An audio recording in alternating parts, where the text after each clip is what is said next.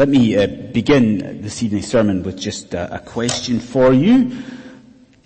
Um, if somebody was to stop you tonight, maybe out in the street, and uh, if they asked you whether you are enjoying your life just now as a Christian, how would you respond to that? If they were to ask you whether there's a lot of joy going on in your Christian experience, uh, what would you say? I think, um, if we're being honest, many of us in here tonight would struggle to say a resounding yes to that. We might struggle to say that we have a lot of joy. Why? Because there are, aren't there, a lot of struggles that come in and impinge uh, upon our sense of satisfaction and joy. For some of us in here tonight, it might just be, you know, a sense of disappointment at uh, where we are at this point in our life. We didn't envisage our life turning out like this. You know, there's a sense of disappointment. We don't, some of us like our jobs maybe. Maybe some of us don't even like the people in our lives not even like our family situations, there's this sense of disappointment for some of us. For others, there's maybe just a stress.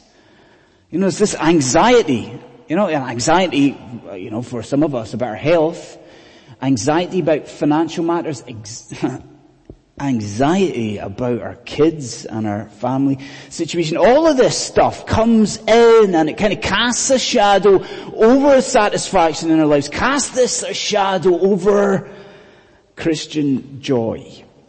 Well, okay, tr- truth be told, that's not, that's not something new, that's not a new phenomenon. You know, even Solomon, King Solomon in his day, what did he see? He saw a, a distinct lack of joy amongst the people of God. So what does he do? Well, what I think happens is that King Solomon writes the verses that you've got in front of you, and he does so to make one crucial fundamental point, and it's this. He writes this to show the people of God that our need for joy is an emergency situation. That there is this utter, dire, urgent need for the people of God to display joy to the world, to show the world, demonstrate to the world that real joy, real satisfaction is found only in the true worship of the Lord our God. That's what I think Solomon does here. Now, what we'll do tonight is examine what he says. We'll do it as simply and as straightforwardly as possible. So there's going to be just two headings, two main headings in anyway, uh, to the portion of scripture. The first of these is that we see here aspects of death. On a pastoral visit this week, somebody in the congregation uh, spoke to me and said, or noted, I think, that we are in the midst of a season of death at London City Presbyterian Church.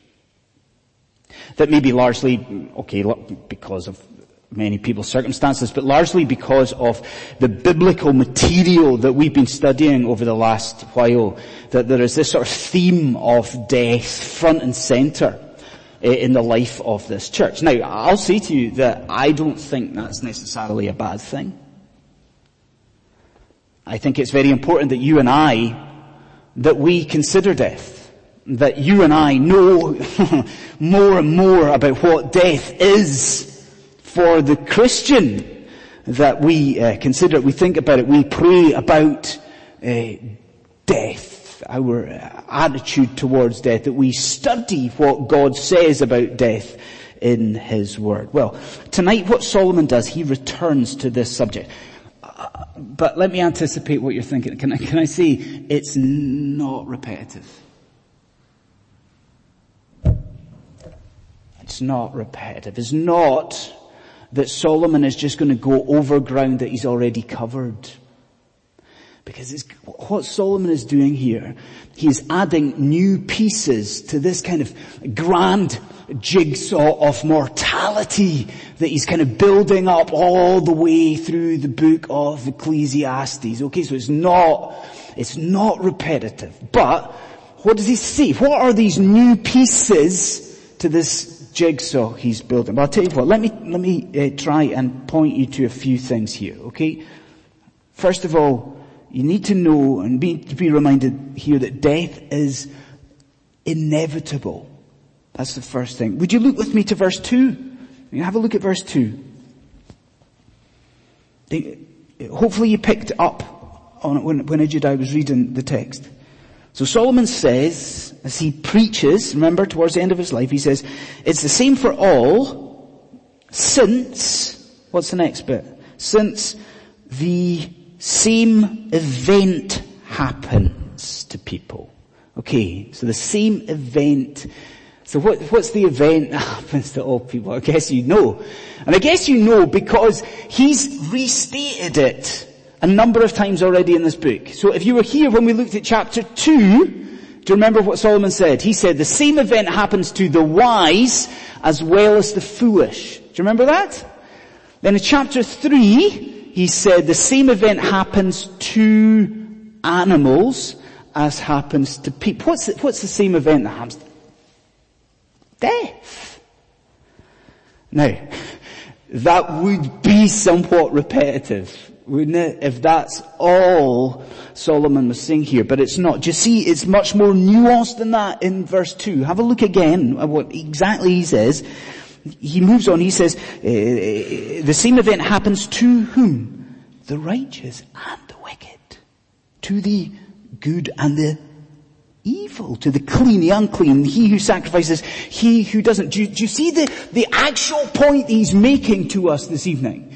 I'll put it like this. In fact, I'll just quote how one writer puts it. He says, the point that Solomon's making here is that our morality makes no difference to our mortality. You see it? Like he's, he's saying, no matter how uprightly you're to live, no matter how religious you're to be, what's to happen? You're, you're to face death in the end. And as simple as that might be, I think it's important for us to rest on that for a moment because it could weigh some of us as Christians down at London City Presbyterian Church. Because on the surface of things, aren't you with me maybe when, when you think on the surface of things that seems a bit unfair? You know, we, come on, we're devoting our lives to God. And we're out on our Sunday nights and everyone else is having fun and we're in here. And we're worshiping God and we're, seeking to, you know, all self-discipline and we're seeking to obey God. And what's this? You know, our fate is the same in life as those who are utterly immoral and utterly wicked. We could say this is unfair. It's not right. Well, we only think like that until we ponder the reason for our death. And what does Solomon say that is here in verse 3? He says, we die because our hearts are full of evil. And you see the point? Death is fear.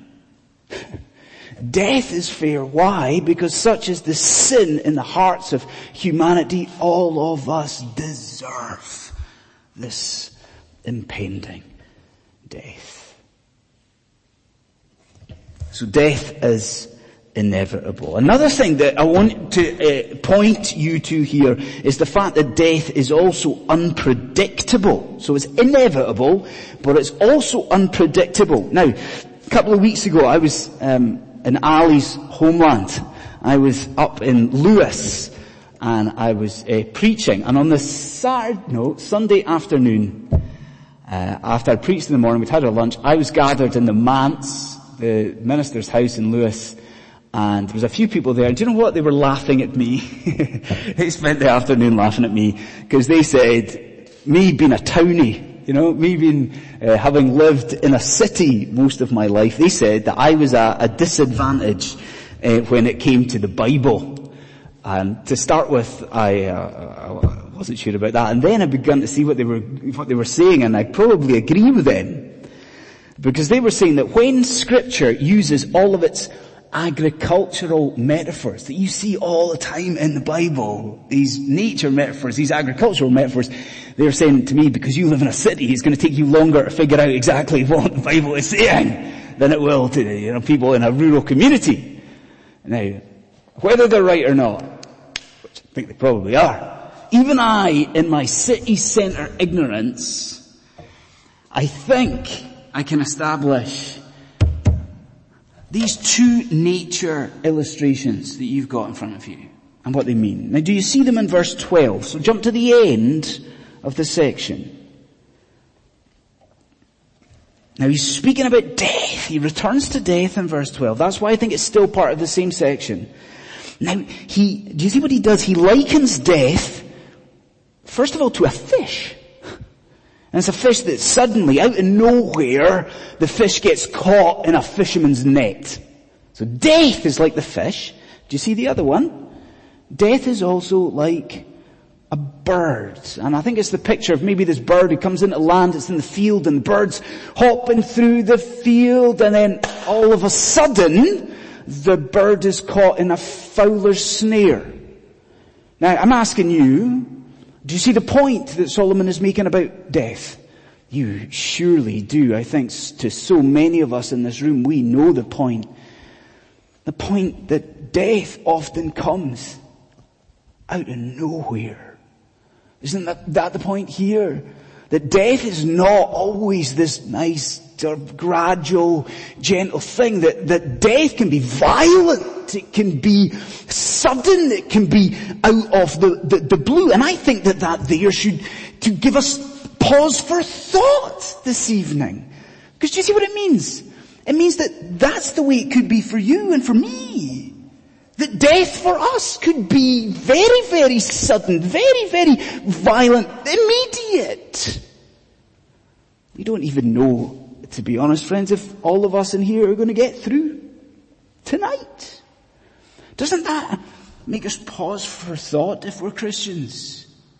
Doesn't it sort of reinvigorate our, our spiritual zeal, fervor, you know, doesn't it make us want to live in all things for Christ in this potentially short time that we have on this earth? Our death could be tonight. Will we not live for our Savior? So death is, what is it? Inevitable. It is also unpredictable, but then also death is diabolical. And I think that is Solomon's focus in the first section here. So if you look at verse 5 with me, please. What a, I am, I'm so glad Ijudai did not read this with charisma and excitement because what a picture it gives of death, doesn't it? Verse 5. But the dead know nothing and they have no more reward. For the memory of them is forgotten. Their love and their hate and their envy have already perished and uh, forever they have no more share in all that is done under the sun. Are you not, do you not agree? It's so bleak, this picture of death. It's an awful picture. And so I return to what I was saying this morning. And I return to speaking to those in here who, who have not professed faith in Christ and, and, and those here who are not converted. And you've got a picture of death before you. Does it not? Does it not make you consider your own impending death? Because I'm curious about this. What do you think is going to happen at your death? If you do not believe in Jesus Christ tonight, in fact, what do you hope is going to happen in your death? I mean, do, do you hope for nothing? Is that, is that your great hope that there'll be nothing but blackness and darkness and death? Or, or do you hope actually for an unjust God?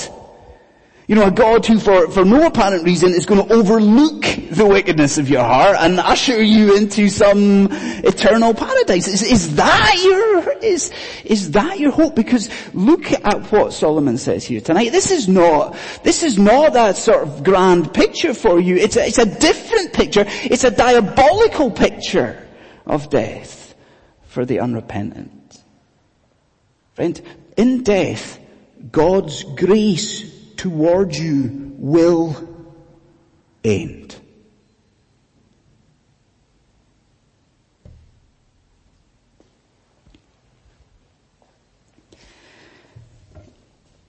A second thing we see, the aspects of joy. We see aspects of death, secondly aspects of joy.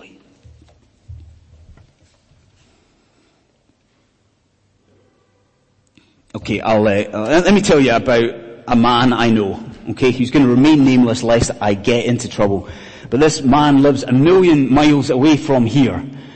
And uh, this is a man who's an elderly man. a man who gives an inordinate amount of his thought time to his impending death. Uh, a death that for 20 years he has been sure is, is coming. And this man lives by a mantra, a, a motto in his life. And he will say to me repeatedly, Andy, I no longer buy green bananas. Which I love. You see what he's saying? Of course, he no, no longer invests in a project. He no longer uh, does something long term. Why? Because he's sure that he he will not see it out. He is sure that he will, I no longer buy green bananas. I wonder, is that what you think's happening tonight? Do you think that Solomon is confronting you with your death to depress you? Do you think that God tonight shows you your death from scripture to knock the wind out of your sails? Surely you don't think that. Because the opposite is actually true. That God tonight brings your impending death into the room. He confronts you with your impending death actually to motivate you for the Christian life.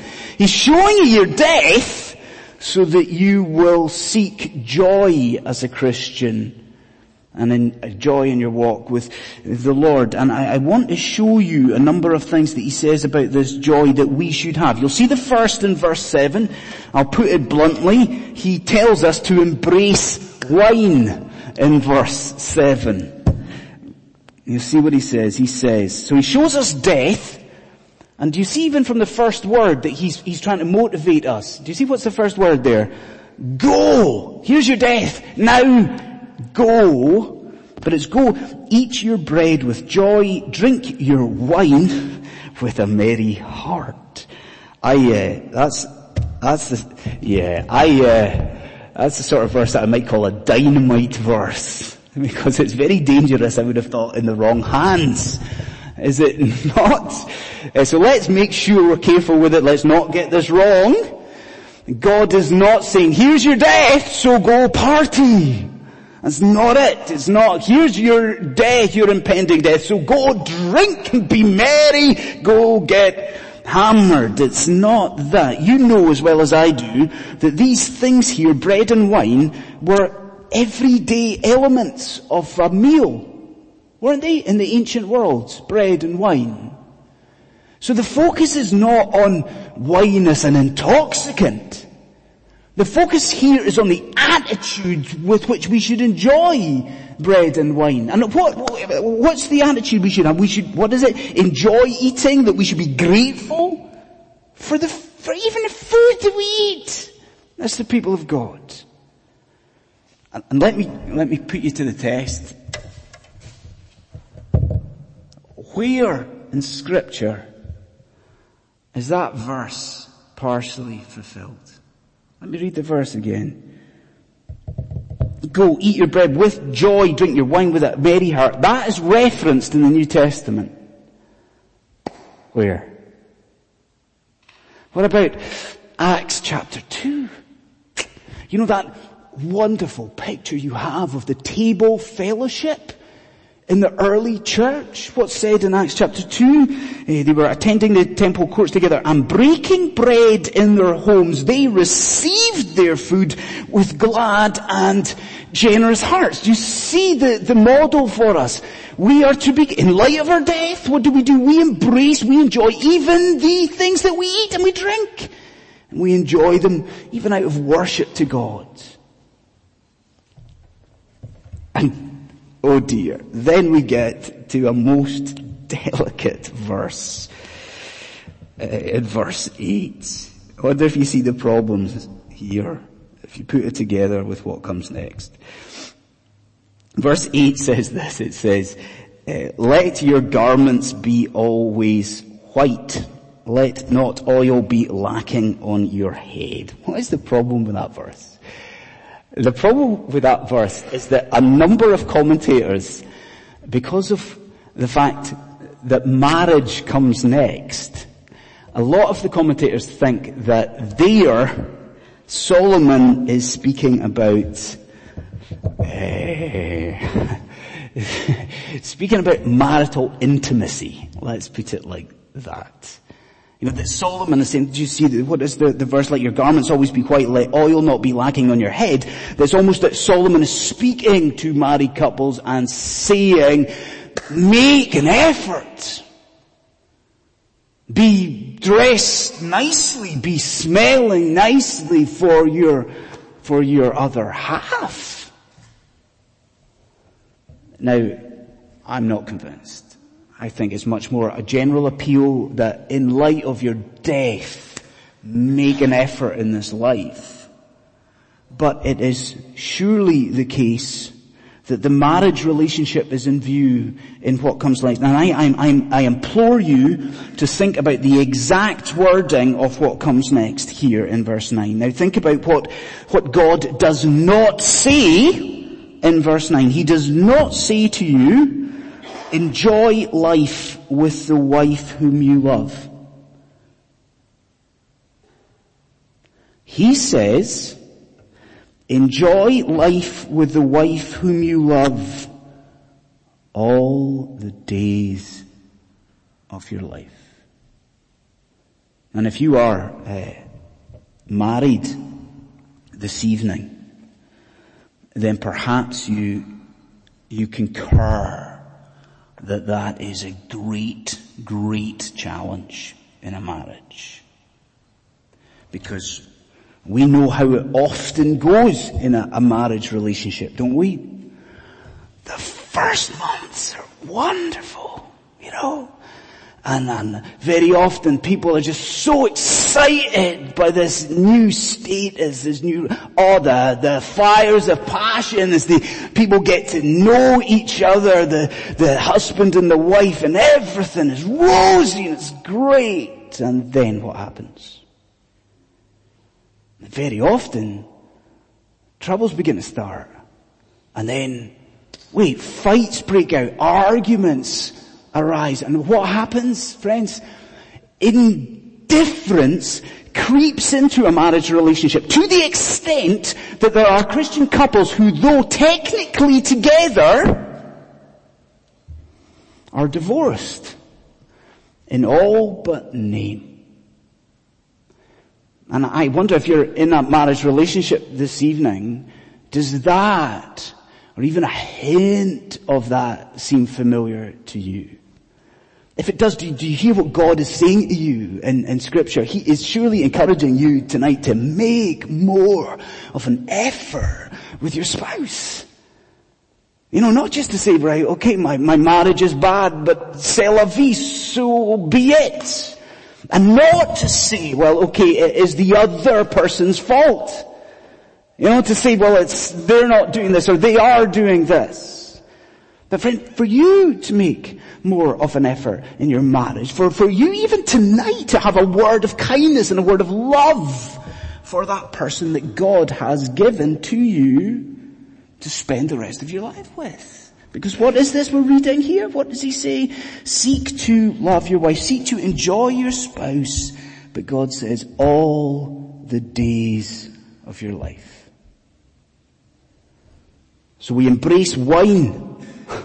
We embrace our wife. But the last of these is that we embrace our work. The Last verse I will point you to is verse 10. Solomon says, whatever your hand finds to do, do it with your might. Now, that's easier material, isn't it? It's kind of obvious, isn't it, what Solomon is saying there? Whatever your hand finds to do, you do it with all your might. It's, it's, very easy for us to understand that, but I think maybe it is incredibly pertinent to some of us in here tonight. Because you, you see what, what Solomon, what God is saying to us.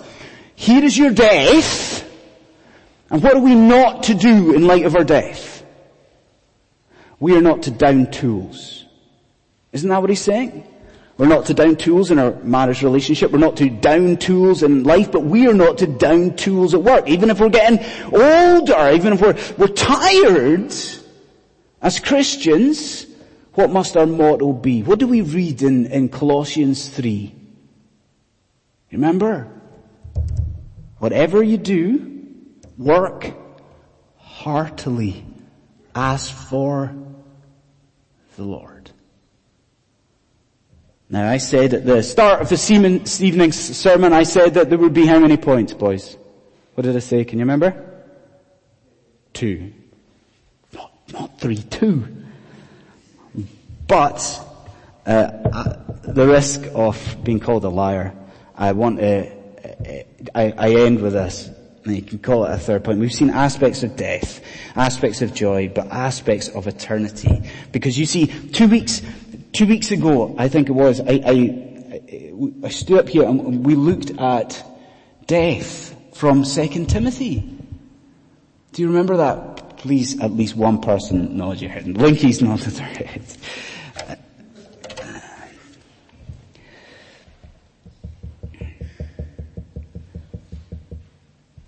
And we, we saw something glorious that night in 2 Timothy chapter 1. We saw the fact that Christ has changed death for his people, didn't we? We saw that at Calvary on that rugged cross,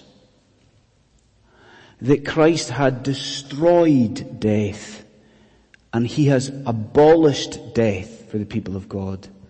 And I just urge you to see what that means for how we read and understand Ecclesiastes chapter 9 because surely you see what it means. It means this side of the cross we have a radically different understanding of death to, to this understanding that Solomon has here. Now what does Solomon say? He says that death, in death, do you remember what he said? He said there is no knowledge in death.